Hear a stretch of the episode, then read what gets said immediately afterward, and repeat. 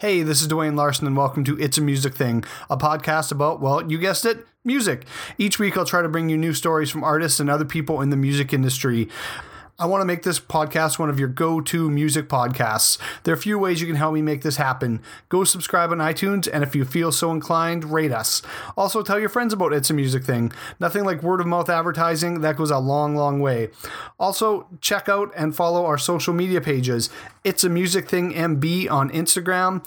Uh, on Facebook, it's It's a Music Thing. The website is it'samusicthing.com. Also, if you want to, drop me a line at It's a Music Thing mb at gmail.ca. If you have a show idea or would like to be interviewed, or heck, maybe you even know someone that wants to be interviewed. All right, enough of my droning on and on. Let's get on with the show.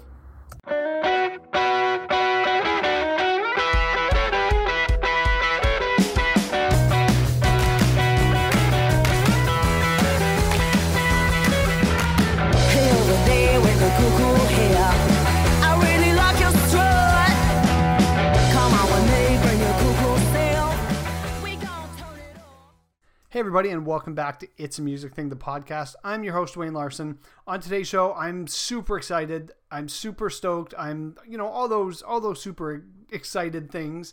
Um, to to talk to this uh, my guest uh, on today's show, I had the pleasure to speak with a gentleman named Chris Grau, and Chris started a band that kind of piqued my interest a little bit because they're a little bit weird. Um, it, it, it sounds like an old band I used to listen to called the Pettit Project out of Ontario, I believe. But the band is called Louser, L O apostrophe or bracket U bracket S E R, kind of like loser, you know. Um, and he has described it as an 8 bit ska or something band. There's a lot of beeps, there's a lot of boops um, and it's it's it's a lot of fun. And that was the first thing that kind of caught my eye about about Chris was was the music, um, because we have a few mutual friends down in L.A. or down in California. But researching him a little bit more, I found out that he is also a video director, producer for some of my favorite bands. Bands like NOFX, The Bomb Pops, Bad Cop, Bad Cop. And if you check out his IMDb page, it goes on and on and on and on. And he he creates such great videos, and they're not cheesy and they're not shitty. They're he he just does a really good job.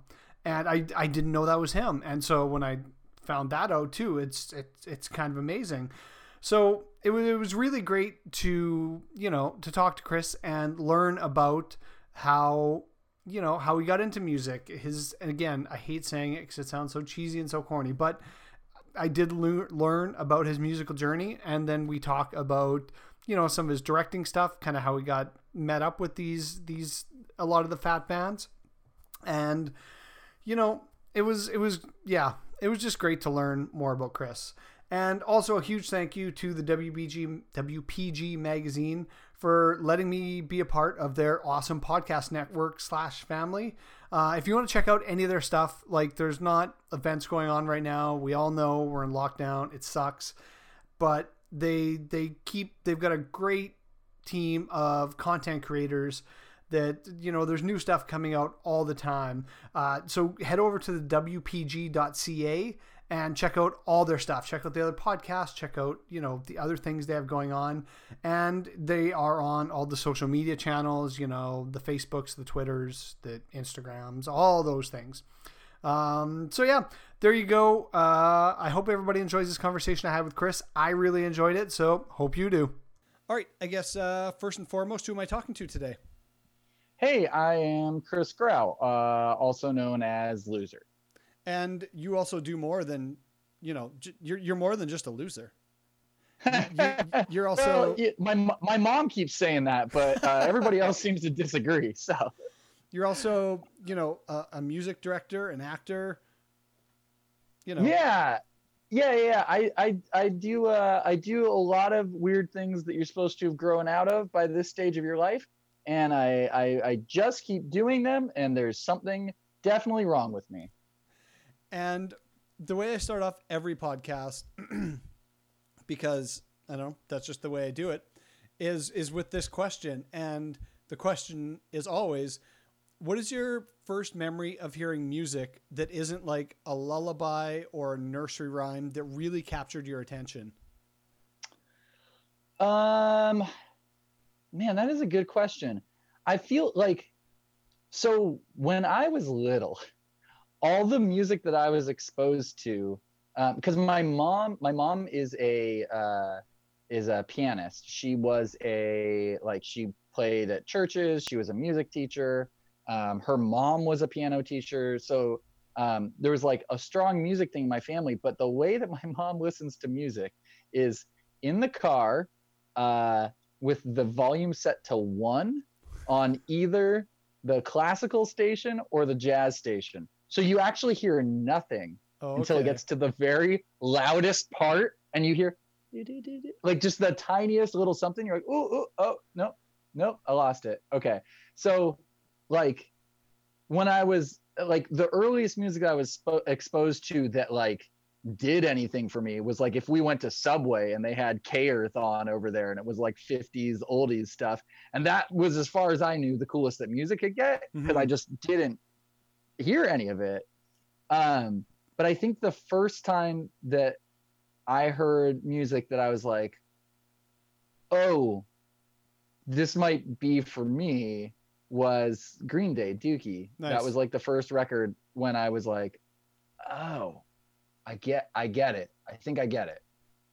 And so it, it sounds like growing up, you like was your household very musical with your mom being like a piano teacher and playing? No, and it's and it's weird because my my dad also he play when he was a kid he played in like a rock band back in the day like he he he had a he always had a guitar i still have his old uh, acoustic guitar from back in the day um, and he's actually an excellent live sound engineer like as a hobby he will go for bands when bands could play shows Yep. he would go and and like do live sound mix in like a way that i've never had the ears for so they're they're both very musical and yet like really just I, like other than my mom practicing piano for like oh like some kids recitals coming up i better learn this song or Mhm. oh we're doing this song on sunday at church better learn it like other than that like it, it nobody we don't really like listen to music like around the house. It just it wasn't it wasn't like that. And so so growing up, did you start by playing did, did you play piano? Like what was the first instrument yeah that you, that you learned on? yeah I, I- I took piano lessons as a kid. Uh I, I i mean like you know because my mom played but also like just in that way that i, I think a lot of kids are are kind of forced to take a, a piano lesson you know What was your mom your teacher? no, No? no i think she i think she tried that for one day before she was like ah this is this is a mistake this is not a good idea. no And so did did you pick up the guitar or anything after that? it actually for me it was trumpet which is how i came into which is i mean there probably some crossover as to why i have an interest in ska music because uh, it was like school band and it was like all right like you don't have to play piano anymore but you got to play something in the band. And i was like all right trumpet. And uh and then right around that time there was all this cool music starting to be made that had trumpets in it and i was like that's really fun. And i got into that. And that was around was that around like 94 like when Green Day's Dookie kind of was blowing up or was that that would have been a little later um like 96 maybe okay. Yeah, I guess so yeah more like real big fish more like less than jake yeah. like that sort of stuff going on And so when you heard Green Day, the the Do- the Dookie album, and that really kind of captured music for you, did you at that point were you playing in bands or anything? no no i mean i was i was too little then um i didn't i didn't like i kind of had i tried to put a little thing together in middle school but i really kind of failed to be in a band uh properly until my 20s like i tried really hard. That's why i know how to play every instrument. I i, I just kept being like well nobody needs a trumpet player because nobody wants to do a ska band. So yeah i picked up a little bit of guitar and then it was like well everybody plays guitar so that that's a mistake. So then I like learned to play bass and like, you know, I just kept adding more instruments in desperate hopes that somebody would let me be in their band. Just looking Uh, for that one vacancy, hoping for it. just like just like what do i got to do i i got i got a celtic harp over here does anybody need that no all right next one And so when around that time, like how old were you in like '94? uh seven Okay, so eight? when yeah when when did you kind of start going to shows? Because you're you're you're in California. What part of California are you from? i'm in torrance Okay. uh, which is like south la county Yep. uh and i i did not go to shows until I, I that was the other interesting thing i was not allowed to go to shows i kept trying again but i was not allowed to go to shows until my first show i ever went to um, was suburban legends uh, their first time headlining at chain reaction in 2001 Oh, okay. uh, and I went because a longtime friend of mine, uh, he was neighbors with the owner of this club, and he, I was just at his house, and he's like, "Oh yeah, you want to come over and we can go to the show for free?" And it didn't matter that I didn't have the money in my pocket to be able to go. I wasn't necessarily allowed to go, but I, I was able to work it out. And what what was that first show experience for you? Because I mean, I I can remember my first well big concert, but my first show. Because like I mean, anybody that listens to this podcast knows the difference between a show and a concert. But what was- Right, right. What, what was that first show experience like for you? it it was the it was the best thing ever. I mean, it was like, I I, I mean, especially as much as I liked ska music and I and I was a, a fan of that band and and all the stuff that was going on, and then it was like to get to like that perfect kind of like small club. I mean, Chain Reaction at that time especially was really small. I think at that time, oh gosh, I want to say it was it couldn't it may have had a higher capacity, but it should not have had more than 150 people in it, like Yeah. legally, probably. Um, but so it was small, it was crowded, there was a big old skank pit thing going on, and like chaotic. And they, that band has like dance moves and and ridiculous, and there's just way too many people on a tiny stage. So it's one of those just like full sensory overload kind of things. It, it was yeah, it was the best. And being a trumpet player, you said that's what kind of has started you down this path of loving ska. And I mean, there's been so many revivals and re-revivals and whatever.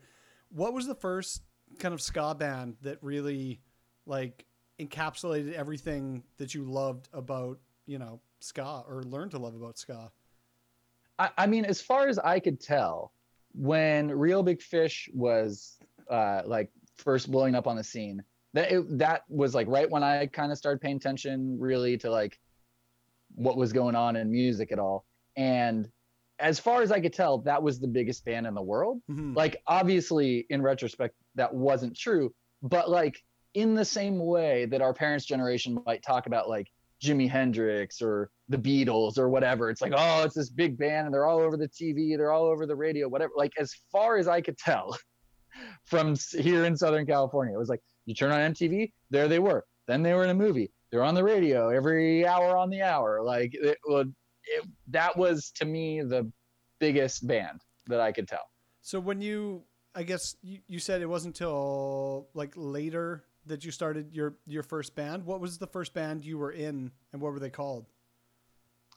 Um, the, I mean, when I was like in sixth grade, my friends and I tried to put together a band that honestly would have been two rehearsals in my friend's garage before we quit on the whole thing. Yeah. But somehow it ended up like the school that I was at had no real music program. And so they were like, oh, these kids made a band. So now that's like officially the school band. And so then like anybody could join it that wanted to and showed up. And like we had to rehearse at school during lunch. It was really weird. Yeah. Like I don't know, I don't know what happened. It was supposed to be like, oh, we made a band. Then all of a sudden it was like, this is this is a school thing. This got weird. Um, and so that that was called Who Knows, and that was my first thing ever. It was yeah, it was it's exactly as bad as it sounded.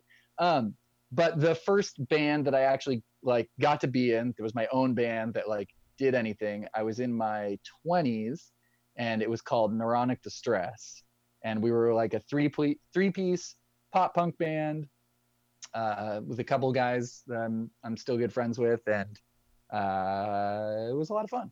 And did you guys record or tour or anything, or was that just strictly just playing for fun? We recorded a little bit. There's a couple EPs like on the internet, like Spotify and whatever. Um, but that band never got to tour. Um, they it was both the other guys had like real jobs. Hmm. um, and so they never they didn't really want it to do anything more than just be something fun to do on nights and weekends Yeah, I mean, which is which is fair, and then yeah you know, it gives you a chance to explore other stuff when that eventually kind of runs its course. right And so, what happened after that band? Was there another? Like, were you were you the guy that was like, I want to be in a band. I want to make this go. I want to make this happen. yeah yeah i i, I had that uh that affliction um and that uh pers- personality disorder maybe. Yeah, it's not fun. It's not fun to be uh to do anything with a guy like that because it's like what do you do? It's like i really want to do this. Like cool i'm having a good time. Yeah i'm not. I want to like yeah. I don't know what's wrong with me, but uh, but yeah, I, I, so I I started hanging around with like some of the other bands that we played with in that. I was in a band called Pizza Wolf for a long time. Uh, I was I ended up I also I auditioned for Suburban Legends. They were looking for a new trumpet player. This is kind of the origin story. Is uh, they were looking for a new trumpet player. I sent in an audition video. They found a much better trumpet player, but they liked my video so I started doing video stuff with them, and uh, like we started making music videos and whatnot. And then, well, and like I, I started kind of meeting other bands through that, and like doing a couple of videos for them. And then uh, one day I got uh, my car broken into. I'd just gone from shooting a music video for a band called Gentlemen Prefer Blood to play a show with Pizza Wolf, and it was one of those situations where like there was no good place to put your gear inside the venue that Mhm. wasn't definitely going to get stolen because everybody it was like one of those bars where it was like there's going to be a show here now you know like i was like okay this is bad. And then the parking lot looked better. I rolled the dice on that and lost. Came back broken window camera gone computer gone lost all the footage right? Tried to quit music at that point. Tried to be like okay well i guess i'm out. Like if you were looking for a sign that's it. Yeah, um, so, but then what happened was like a bunch of the bands I'd been working with and hanging out with were all kind of like, no, no, you're not done. We still need you. yeah. So there ended up being like, um, like my buddy Harry Jerkface, he put together a, a benefit show. Um, my friends uh, from the ska scene put together a benefit show. My church raised a bunch of money. Like everybody kind of teamed up. And within eight days of when my car was broken into, I had all the money back to buy new gear. Oh, that's amazing. Um, and one of those shows, the there was a show with um, uh, my band Neuronic Distress, but also Codename Rocky, the Maxies, and Suburban Legends. They all came together and did a show, and I ended up talking with the Maxies, and they invited me to come play keyboard for their band. Um, and they were leaving on tour in like a month to open for Real Big Fish and Suburban Legends oh wow. so that was when my like proper touring life began uh, and then didn't really stop And what was that first tour like for you? Was it like because I know a lot of people, you know, they see musicians on tour. It looks like glorious and wonderful. We all know that's not the truth, but what was that first real touring experience like for you?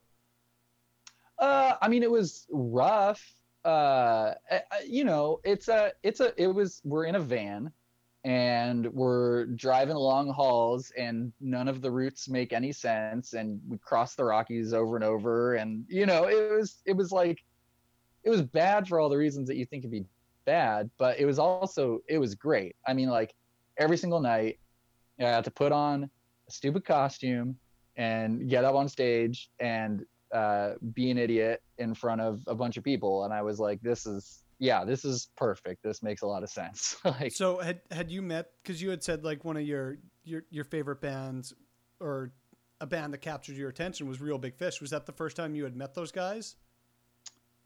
Uh, yeah, I think so. Because that's pretty I mean, it- yeah at least in any kind of like proper capacity that that was the beginning of my relationship with them and i, I mean i've gone on to like i've made a music video for them. I've made odd promo stuff for them. I've i've toured uh, with them a few times uh, with the maxies and then you know doing crew for other bands.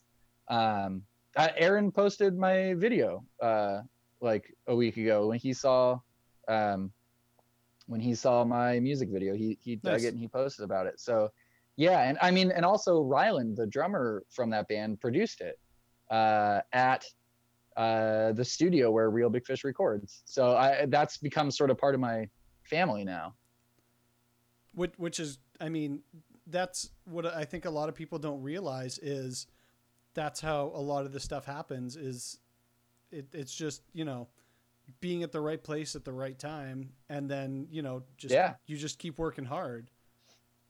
Yeah just just like definitely uh try to get robbed because it'll it'll work out no uh oh the fun caveat to the uh epilogue i guess to that story is that uh several months later my camera turned up in a pawn shop uh and i was able to go buy it back still had all the footage on it i finished Oh. that video See, that's that's my biggest thing. I'm a photographer, and mm-hmm.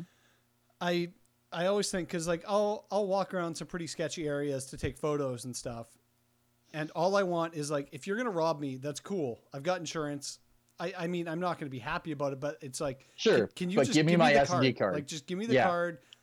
The card's not worth anything to you. The photos aren't worth anything to you, but to me, right you know, they could be worth something. So, yeah. yeah And 100% what was so you you're you're you know a touring musician and you're starting to do music videos and stuff what what was your first music video that you directed and did Um, I mean, the very first music video that I ever did, um, was a was a long time before. I there was some like film and video contest that was free for me to enter, and I had an entry for every single category except for music video. Just like I just happened to have made. I, I like I was making stuff all the time Mhm. still am. Um, but I was like, oh, I should make a music video. So my friend and I like turned out like a really dumb song and made a dumb music video just so that I could submit to every single category in this contest. yeah And it it, it wasn't very good, but it provided some like in jokes for me and my friends for a few years. Um, but the first like proper music video thing I did for another band was Suburban Legends. They like after that audition, they brought me in and I filmed just kind of like a live in their studio uh, video of their song "Open Up Your Eyes" uh, before that song was out or anything. Uh, so, yeah, that was like the first time like working for other people, and then I think, like, it feels like there's a gap, but like I was just making a lot of odd skit videos for them, and then with that band we mounted like a proper production of um uh uh, they have a cover of "Kiss the Girl." oh, And I think that might be like my first proper full story music video for somebody else's band, like real deal. and i know it's i know it's weird or sometimes difficult for artists to look back at their their early work is it tough for you to go back and look at those videos and be like oh shit i should have done this better i should have done this like this being you know so- no, no no, no, no, not at all. I mean, I number one, I stand by that video in particular. I stand by hundred percent. Um, but but also, I, I, I mean, I don't. I, I don't work like that. I'm I'm very much so like uh like cool it's done ship it like I'm not like a person who like labors and like holds on to it and is like Mm. ah tweak it make it better. I just like I just like to get it out there. I mean I do have projects that I wish were better, but I don't know if I've really improved in the last 10 years. Honestly, I think I'm just delivering the same. I think it's all right about the same quality. So I, I don't know. And like I'm going through your um your because you've got an IMDb and Yeah. you, know I'm doing some quote unquote research because most interviews I like to go in you know a little willingly ignorant because you know I like Sure. I like to know people's stories and I mean you've done some you you've worked with some of my favorite bands um like a just just I'm not going to list every one of them but like um like Bad Cop, Bad Cop, a lot of bomb pops, and those guys are phenomenal. Some NOFX, some decomposers, Goldfinger, um, like you said, the Maxies, uh, Suburban Legends. Um, this is something I've always found interesting about directors or people that do video. When bands go in, they they'll do pre-productions on songs and stuff like that. How do you? What's the starting off point for a music video? Um, you know, it's different with every band. Like, I a lot. I think the way the way that uh, you're like supposed to do it, which is not what I do, um, is like like in the proper music video industry. If I was to go out there and just be like, you know, submitting to be a director on on like whatever pop stars thing, Mhm. what you do is you write a treatment for a video and explain how it's going to go maybe provide some visual references and whatever and then just put it out and be like i don't know i hear uh like lil wayne has a new track. Maybe this would be a fit for him. You don't know the song you don't know the title you haven't heard it and then they just go then they just kind of shop through ideas and they go ooh that sounds like a fun idea and then they do it which is totally insane to me um because there's no syncing of like the artist's vision of like the song like what's the story. So what i do is i especially if it's a band i haven't worked with i like to like sit with them and hang out and like talk about okay like who's your audience? Uh who you trying to reach? Like who would i if i was like walking down the street who and I saw somebody how would you know that you saw somebody that was probably a fan or should be a fan. Mhm. you know get an idea of like who we're trying to talk to. And then what do they need to hear? Um like what do you want to say to those people? What kind of a thing? Like do you want to do something goofy and funny? Or do you need to say something like political? Or do you need to do some like you know like what kind of a thing are you trying to put out there? And then how does that intersect with the song? Like Mhm. I, I'm I'm really against the idea of uh, I, I call it the trapped in the closet, um, which is where you make a video that is exactly what's happening in the lyrics of the song, Oh, I You know? you. Yeah. right? Like, yeah, it, I mean that famous R. Kelly hip hopera where the song is literally him saying, "And then I this, and then I this, and then I this," and then the video And is the person doing doing that. Doing that. doing Exactly that. Yeah. And then if you watch the MTV like behind the scenes thing that was in between it the whole time, they cut to the actors in character saying, "So I was in the closet and then I was like scared." Like telling you what they just did in character but using the exact words from the song. Yeah. Wild. Wild. Um so yeah, those sort of like inception-y like things it, to me is just a bad video because the song already tells that story. Let people listen to the song and get that. Like, how can we tell a different story, similar themes, similar message, matching up with a lyric or something, but without doing that? You know what I mean? Yeah. And also, do you, do you like to have in your in your videos a mixture of like a narrative and live performance or because I know I mean Yeah. it, it's a band so you have to have maybe some kind of live performance in there or Yeah, aspect. I I mean, at the at the end of the day, uh, part of what like helps keep me and everybody sane on this stuff is like you can't be too precious about it because we're really making a commercial for the song. We're making a Mhm. commercial for the band to promote the song, and hopefully it's really good and has artistic value and whatever. But like, you know, if you have like the best idea for like um, uh, a super goth like metal kind of thing, but the band, you know, is trying to appeal to like nine year old girls, like it's just not a fit. yeah That doesn't, it, that doesn't work. So, um, yeah, as far as having performance, I you kind of need to see the band's face um in in some way. You kind of need to see that they're a band. Like it, it helps if it's somebody's first time encountering this band, it helps to go, ah, okay, she's the singer. Ah, okay, uh, he's the drummer. Ah, Yeah. okay, she's the bass player. Like like just get a quick reference, and then also like you want a little bit of that monkey see monkey do like like a couple important lines you want to see the singer's mouth saying the words because we're hoping like like the the there's like i saw some research somewhere that was saying that like if you hear it and see someone saying it the like memory retention is a lot higher Yeah. so i I- try to do that as much as possible some videos are so ambitious there's not much room for it but And is i i try to always tag it in there and is it ever difficult to get? Because I mean, a lot of bands, band members, band people, band folks aren't actors. Is it hard? Is it hard to like coax that out of them? And how do you do that? Because I know some people are super stiff and robotic, and it's like, okay, walk from there to there, and they like, right you know. So how do you kind of get rid of that problem?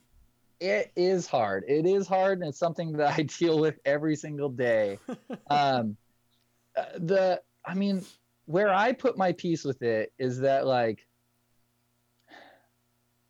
if if this were a television series or a movie you'd have to find a different actor. You'd be Mhm. like this isn't working. Let's get somebody else. But again it's a band. It's a commercial for them as a musical group. And if they're kind of goofy on camera then that's part of it. That's part of what's for sale here. So Yeah. like you like I, I have a lot of tricks. I, I i mean like um i actually have to when i'm working with a real actor i always have to keep it in my head that like hey this is a real actor. Treat them like a real actor because i do so much working with non-actors um and i do all the things like you're not supposed to do. I'll i'll give them line readings you know? I'll like i'll i'll kind of act it out for them if i need them to be a little looser i'll i'll get way goofier in front of them so that they feel okay i'll tell them you know to go 10,000 times too far uh, you know like like uh, all the all the little tricks that are some are good and some are bad. But like just to get as good of a performance as I can but once I see once I give them a few different notes and I see the same performance like two or three times in a row I'm like okay this is as good as it gets. Let's just move on. Yeah. because like uh, you know I, I i do try not to write intense acting videos for bands where i'm like oh yeah yeah yeah that's right. They're not really good actors. Or or like the other thing i'll do is don't put the band necessarily in the lead role if there's an important story and you have a non-act you have non-actors like let the band be the band hmm and be ancillary characters and and let the story get carried by somebody that can do it I think um, one one of the bands you've done a great job with, and I've met two of the four of them, is the Bomb Pops. Like Yeah. though, though especially um, the ladies, they they just they're they're goofy and they're fun, and so and that definitely reflects in in most, if not all, the videos, and especially the the latest ones you put out are they they are incredible. Like they yeah. they that's also i'm being a little biased because the last two uh, the, the last two releases that i've listened to the most especially over the summer was um it has been bad cop bad cop and the bomb pops. And i love just everything that they they've put out including the videos Yeah, yeah, yeah, yeah. Those so the bomb pops actually um, were like a huge part of me being able to do what I'm doing today. Like I met Jen just working when she was working at the Redwood Bar, and I was playing there with Neuronic Distress and Pizza Wolf, and I was like, "Oh, she's in this band, the Bomb Pops," and I, I can't remember if we any of those bands actually played with the Bomb Pops or like one of her side projects at the time. But like, you know, we'd play like little shows together. We knew each other. I was like, oh, we're looking to do a video. And I was like, yeah, cool. Like, I'll come in and do it.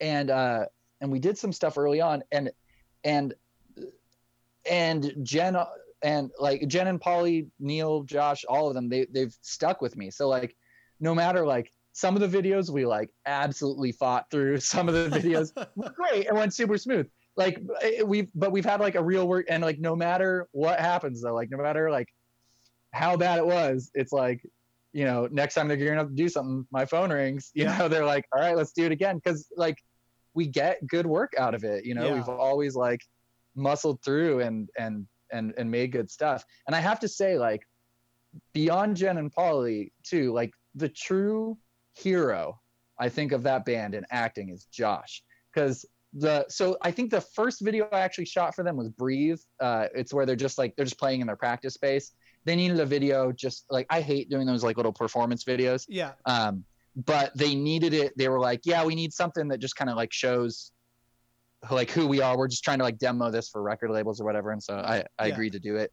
Um, but the first like actual music video I did for that band was Can of Worms.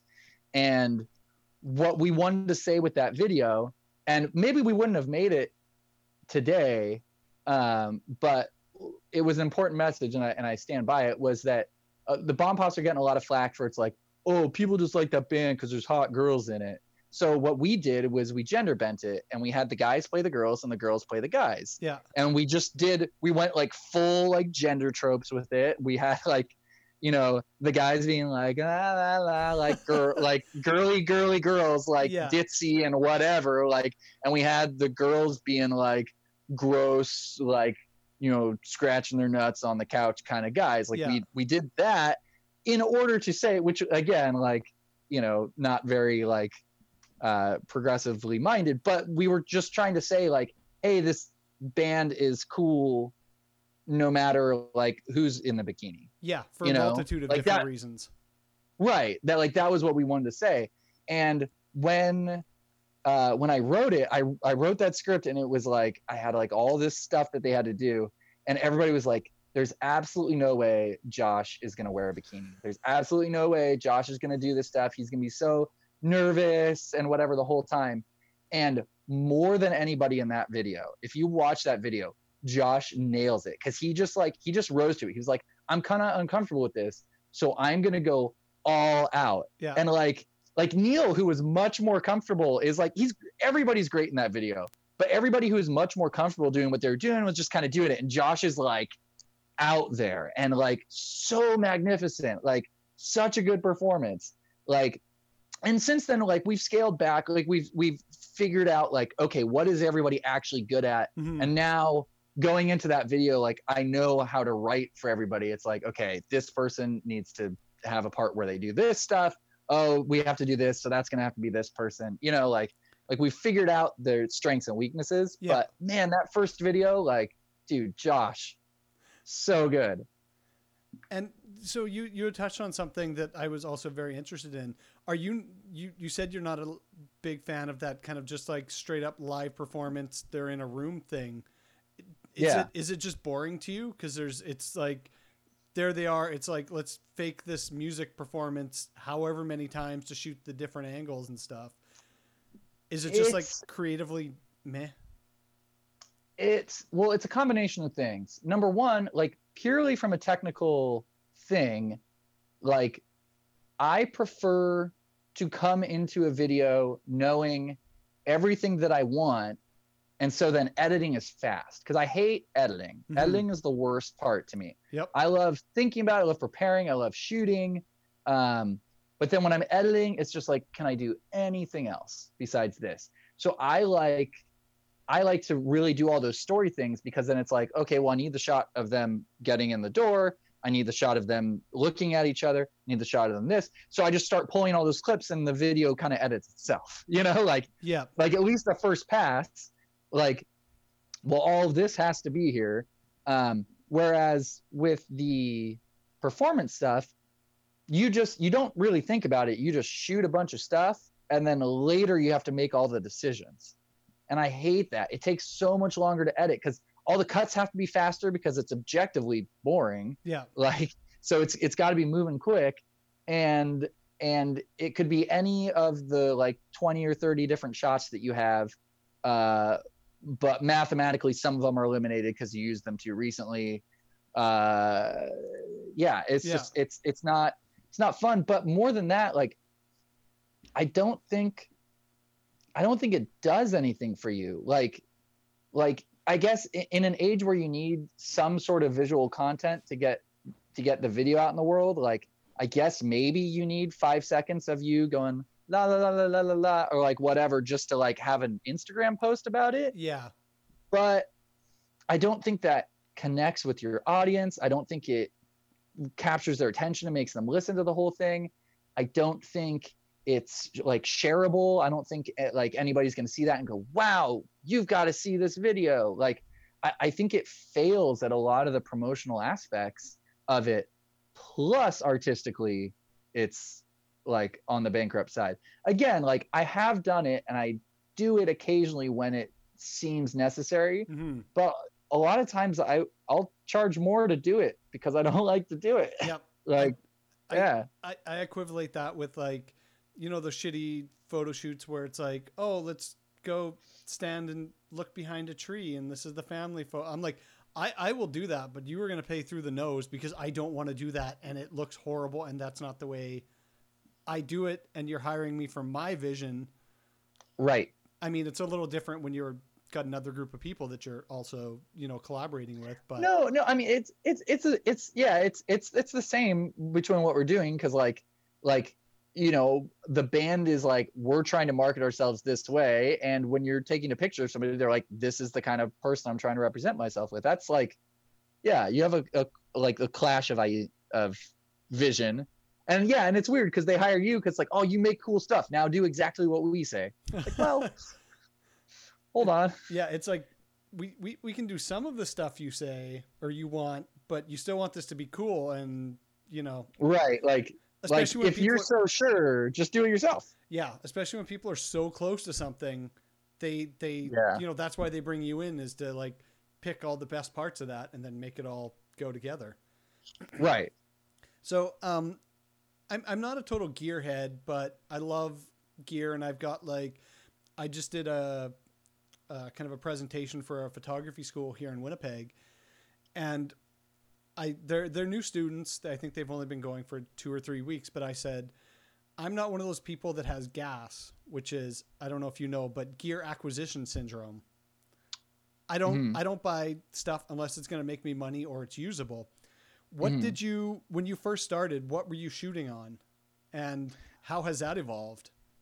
Uh, I mean, yeah, I've I've always been, uh, I, like I'm not a gear guy either. Mhm. Like I buy, if it's cheap, I'll pick it up like on a on a lark. But um, but yeah, mostly if I think I'm gonna use it. But like I, I'm the the camera that I am using now for my music videos is the same camera I bought when all my gear got stolen. Oh, okay. like from that and if that hadn't happened i'd still probably be uh, i might have upgraded by now to this camera anyway but yeah like i mean i'm i'm way behind. I'm like eight years behind on the tech side of it.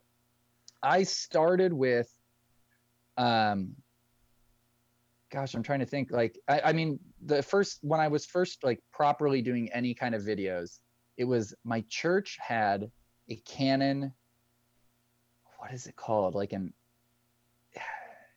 not an HVX because I think that's like Sony or some or Panasonic or something. But it was like the equivalent. It was called like the X1 or something. okay. Um, uh, but it was like a mini DV, like had one lens, but it zoomed. But it was like a big shoulder mounty, like looked like a Oh, proper Yeah, yeah. television station kind of thing Yep.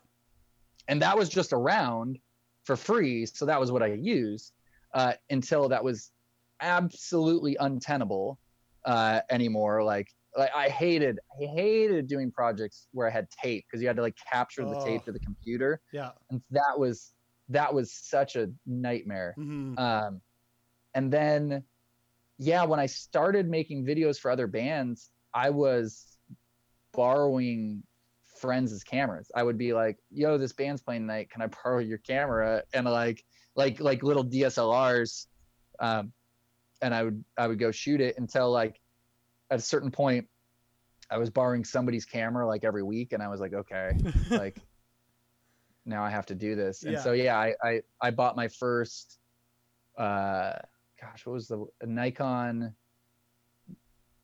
d i can't remember the model of the first one i used but like uh, one of those like nikon um like a d90 Yeah. or whatever it was at the time and uh and then yeah and then now i'm on a d5300 and and now honestly i'm shooting with my phone more and more Oh yeah, just the I Yeah. mean, the, the qualities in in the in the cameras in the phones have yeah blown up. So yeah I, the and like the only gear that i'm buying these days is actually for phone shooting i bought like one of those dji gimbal things Yeah. um and like i've got a little like mic mount for it and stuff like because i was like you know if i upgrade my camera it's a thousand dollars or whatever get the new camera body and then none of my lenses work and then I need all these mounts and stuff. I was just like, I, every time I look at it, it's like to cheaply upgrade is going to cost me like five thousand dollars, and to really do it right, it's going to cost me ten. And I can't justify that, but I've always upgrade my phone every few years because I need a phone anyway yeah, and the cameras keep getting better. So I was like, well, I guess I should just make small investments towards that. And Mhm. it it seems to be the way to go.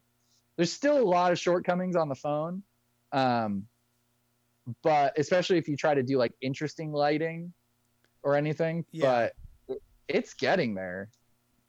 And so, on top of like working with folks like NOFX, the Bomb Pops, Reel Big Fish, in in all that time, you're still playing music, and now you've started up a new thing, Yeah, and that's called is, is it Loser? yeah, it's loser. I, I just I because it's like L O. Yeah, yeah, yeah, yeah, yeah, yeah. So, okay.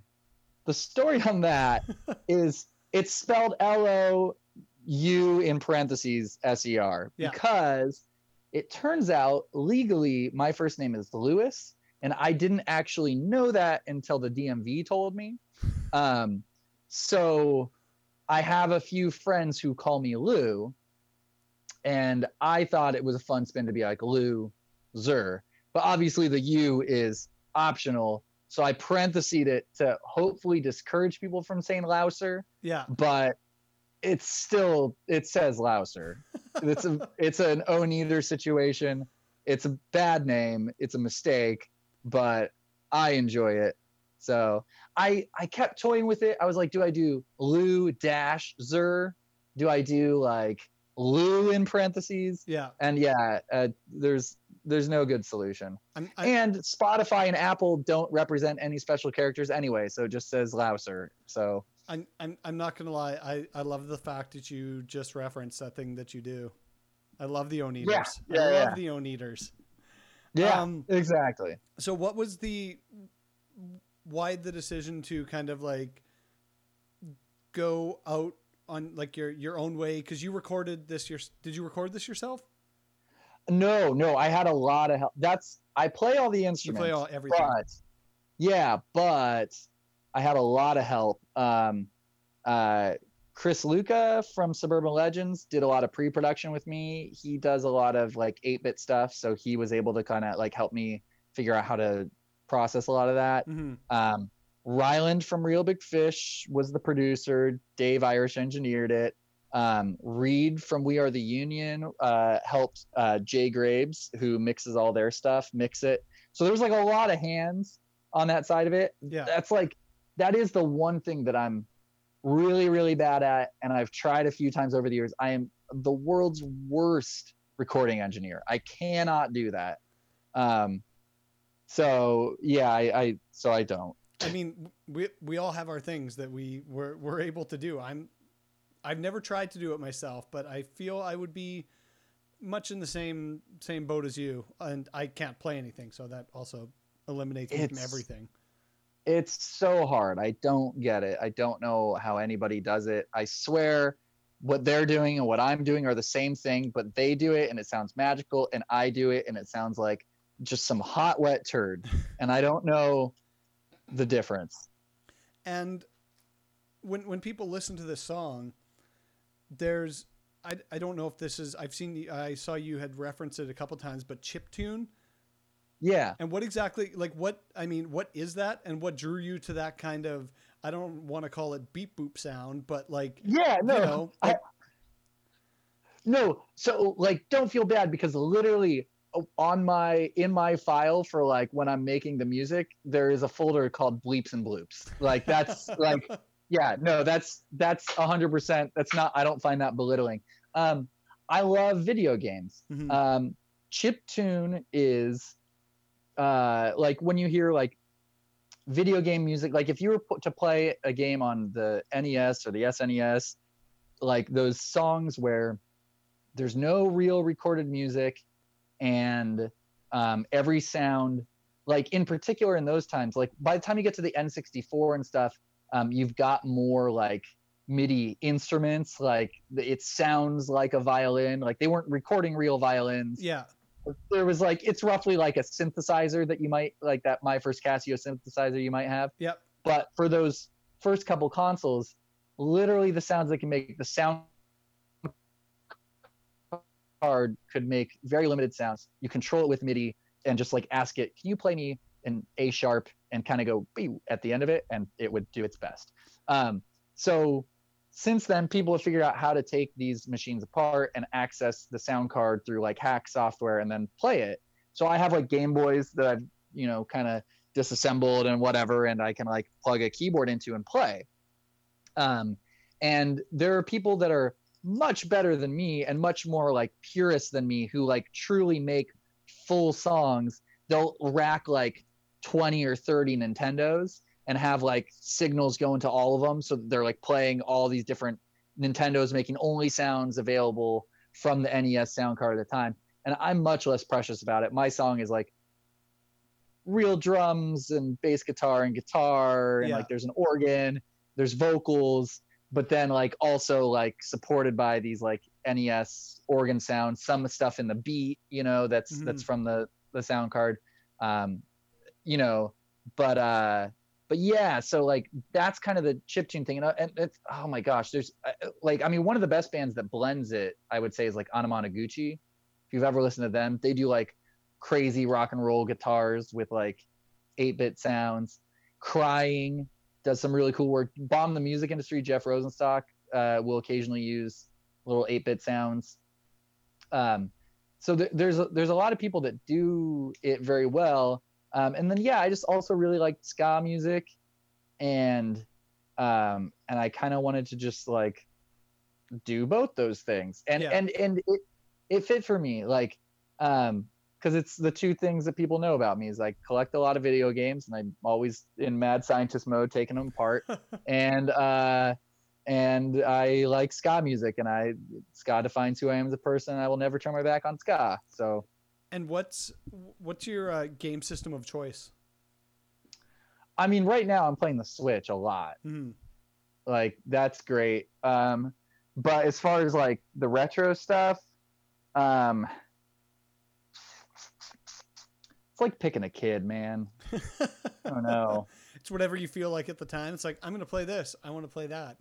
yeah i mean like i, I have a I, they're all they're all different and i like different things about all of them and i hate different things about all of them but part of what i like about it is that there's some dumb stuff like i definitely i definitely prefer stuff that's like n64 and before i like the cartridge stuff Mm. I don't care very much for the PlayStation 1. I think a lot of those games were pretty trash. Um, but there's some hits. There's some great ones. I don't Yeah. know. Yeah, my my brother because I kind of fell out of gaming a little bit. Like growing up, we had the uh, the Intellivision, Yeah. and then that got eventually upgraded to the Sega Genesis, Yep. which I still love. I just saw on um, on the Xbox that there's a whole thing with like all the classic Sega Sega games, and I'm like, ooh, do I spend twenty five dollars on this? I think I should because Yeah. I could play Sonic the Hedgehog for for hours. Yeah. It's a great game. Uh, yeah. I mean, like, and and I still love modern games and I love everything that's happening. I'm I'm not like one of those guys that only likes the old stuff. I just I have an affinity for some of this like cartridge based solid state stuff because Yeah. it's so easy to work on and keep running. Once like the optical drives and stuff are involved and the discs are more fragile, it's just it's just more difficult and that stuff I I love it, but I would rather emulate it. Um, where I don't have I have a GameCube, I have PlayStation 1 and 2. I, I have that stuff and I and I do run it, but like yeah, there, it's I don't know. The some of the older gear is just fun to play with. Are you one of those guys that when like your friends are out and they see something game oriented, they'll like text you and be like, "Hey, do you want this?" Or they'll just show up and be like, "Yeah, we found this. Here you go. That it's your I- issue now." it definitely used to be more so like now that stuff has people have like figured out that people like it it's gotten a lot more expensive Yes. so like now it's kind of the other way where like if i have a friend that's like man like i just really wish i had a game boy like sp like it had the backlight like that was so cool i'll like find the broken one and fix it up and get it for them Yeah. you know But, Yeah. like and, and yeah and if anybody sees like a crazy deal on a video game they probably just buy it as an investment to resell it you Yeah. know it, it used to be so easy all my friends would be like i've got a genesis yeah whatever you want that thing sure take it Yeah. Like, you know but now now people are like Do you do you have any have like classic collector games that are worth like a bunch of money? the the probably the best thing i have i have a factory sealed uh nintendo 64 legend of zelda ocarina of time Oh wow. um, I found it at a thrift shop, uh, and they were selling it for four dollars. So I bought it, and that that was that was like when I, I started collecting when this stuff was all trash. yeah, Um, which is perfect. So it was- perfect time for that to start. right. Yeah. So like it was really easy to come by all this stuff. Like, yeah. Now now when I want something, when I find, I'm like, oh man, like I never got that game. Like that's a bummer. Like I'll look it up and it'll be like, you know, forty to a hundred dollars or whatever for the game, and I'm like, yeah. like no way, because it used to be like one to five dollars. Yeah, that's that's how I, I I collect records, and I feel the same way Yeah. because it's like if I can't get them like right out of the box, like right from whatever label, and then they like resell it. Like I just saw, um, what was it? Some some box set, and it's like originally you know two three hundred dollars for this box set, and now they're selling it for fifteen hundred. I'm just like that's Yeah. I get it, supply and demand, but I'm I even if- Right. Even if I had the money, I'd be like, I'm I'm good. I can I can not do this. totally and and i mean and that's the thing too is that like with stuff like that it's like okay well you can still listen to it you can still stream it and with the games like you know i, I can still emulate this i can Yeah. still play the game so like i guess we are just talking like you know collector value on holding the hardware um you know i i i guess there's i guess that's fair but i i just i like it i like the I like to have it around. I like to feel like I live in a video game store. Especially these days. yeah. There's there's there's nothing happier than just turning everything off and going into a different world. Yeah. Yeah. So the um, loser's first video and um, first song growing up is out and everyone should go check it out. Uh, what do you have coming up next? Like, what do you are you working on any new videos for either yourself or other folks? Oh yeah, I've got uh, a crippling amount of things to do for other people. Um, I'll get stressed out just thinking about it. uh, but yeah, I mean, like uh, a lot of uh, a lot of the same names that you've seen on my IMDb, without being specific. Like Yep. I'm working on various projects for uh, all those bands again. Um, uh, a couple new people have hit me up. We'll see if any of that goes anywhere.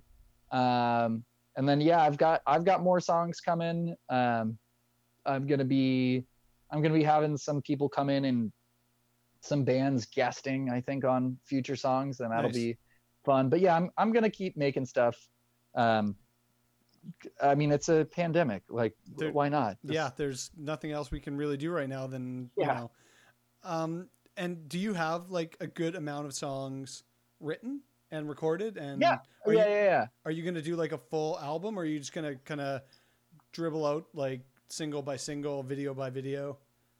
Um, yeah, there, I'm gonna put stuff together. I'm gonna compile stuff into records. I just think that um, I think that singles are, you know, people say that they want a record, and if you're a person who's looking to purchase a record, then that's fair. Mhm. But people don't actually like albums. Like, like they they say that they do Yeah. but 90% of anybody's music consumption is putting whatever streaming service they have on shuffle Mm-hmm. or discover or a playlist or whatever and like very little of it is like i'm going to listen to this album back to front so i just think that it makes the most sense if you're a band out there trickle out your songs one by one because each one of them is just one post it's just one video you can't make all the content Yeah. and, and spend the money to uh, promote all of them equally the way you need to. So yeah, I'll, I'll be trickling out songs one at a time, and at some point I'll I'll, I'll put out a record and, and try to make something uh, worth uh, paying money for. Awesome. Well, I'm, lo- I'm I'm really looking forward to seeing the. I mean, your new music, uh, the music videos that you're going to be doing with other folks, because, like like I had said before, it's you you've really been killing it because you just look at Thank the uh, the the the band list that you've worked with, and e- even just the last two years, like the uh, I I just sent this uh, song to a friend, Merry Fistmas, was like. Yeah, that one, that it was super funny because Mike literally just he was like, "Hey, do you want to?" He's like, "You know, you're like part of the family now. Do you want to come over for Hanukkah dinner?" And I was like, "Yeah, totally." So I came, and like whenever I'm doing stuff with Mike, I always bring a camera because he's very, very like impulsive. Yeah. So I, I had it on me, and then he was like, "We wrote a song today. It's called Merry Fistmas." I was like, "Okay." And we like had Hanukkah dinner. And he's like, "Should we make a video?"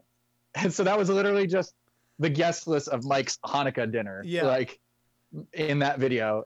Yeah, we just like cranked it out in a couple hours. Which is Very is- funny. I mean, amazing. And to me, that's just about more creative than if you have all this time to like really overthink things. It's like, no, we're to do this. We're to have fun.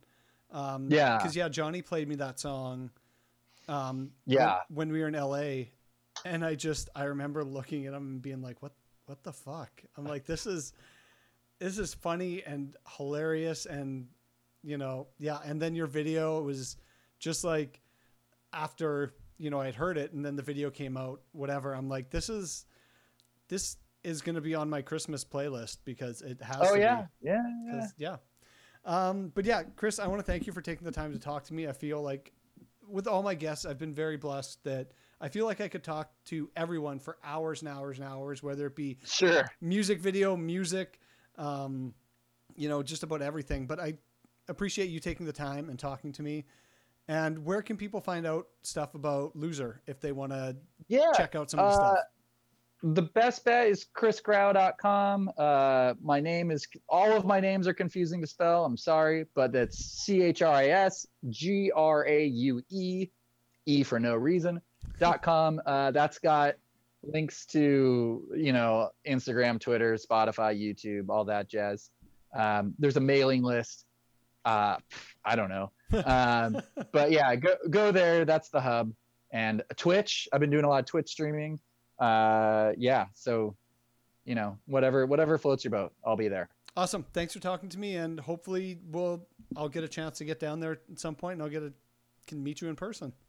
yeah yeah yeah hit me up Well, there you go. There was my conversation with Chris. I hope everybody really enjoyed it. I really enjoyed doing it. It was great to to learn more about Chris's, you know, journey through through music, how he got into it, how he got into um, you know, video game collecting, how he got into directing, recording, all that kind of stuff.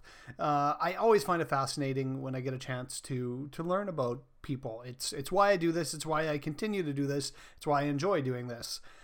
And so, huge thank you to Chris for taking the time to talk to me.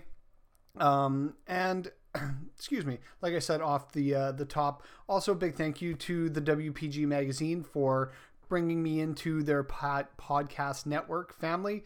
Head over to the wpg.ca to check out all you know all the stuff that's going on. Not that there's much going on right now, sadly, but hopefully at some point again you'll see their events page just crammed full of stuff. But until then, they've got a bunch of great creators over there, new articles, new YouTube stuff. Yeah, highly recommended. Go check them out. Um, and like always, with every episode, I like to end with uh, three songs. Uh, the first song is Chris's newest song, or Louser, Looser, um, new song called Growing Up. And then we're going to take it back to a an old song he and you know christmas is just done but we can we can listen to a christmas song because why not uh it's he he had told me this is about five years old or so and it's called breaking up for christmas and then the very last song we're gonna play was by chris's first band uh neuronic distress and the song is called until you love me again so again, big thank you to Chris for taking the time to talk to me. Big thank you to all of you for continuing to listen. And yeah, stay safe out there, everybody.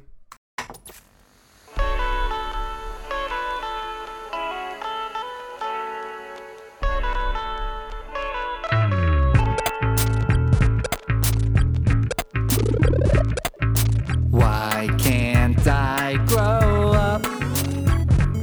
Stop feeling like I'm stuck.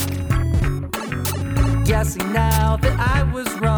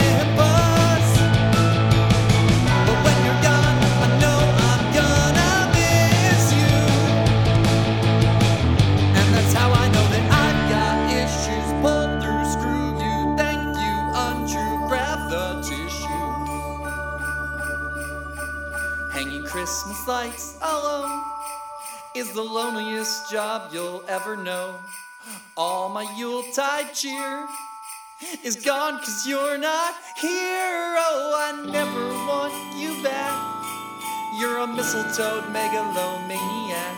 So we're breaking up for Christmas.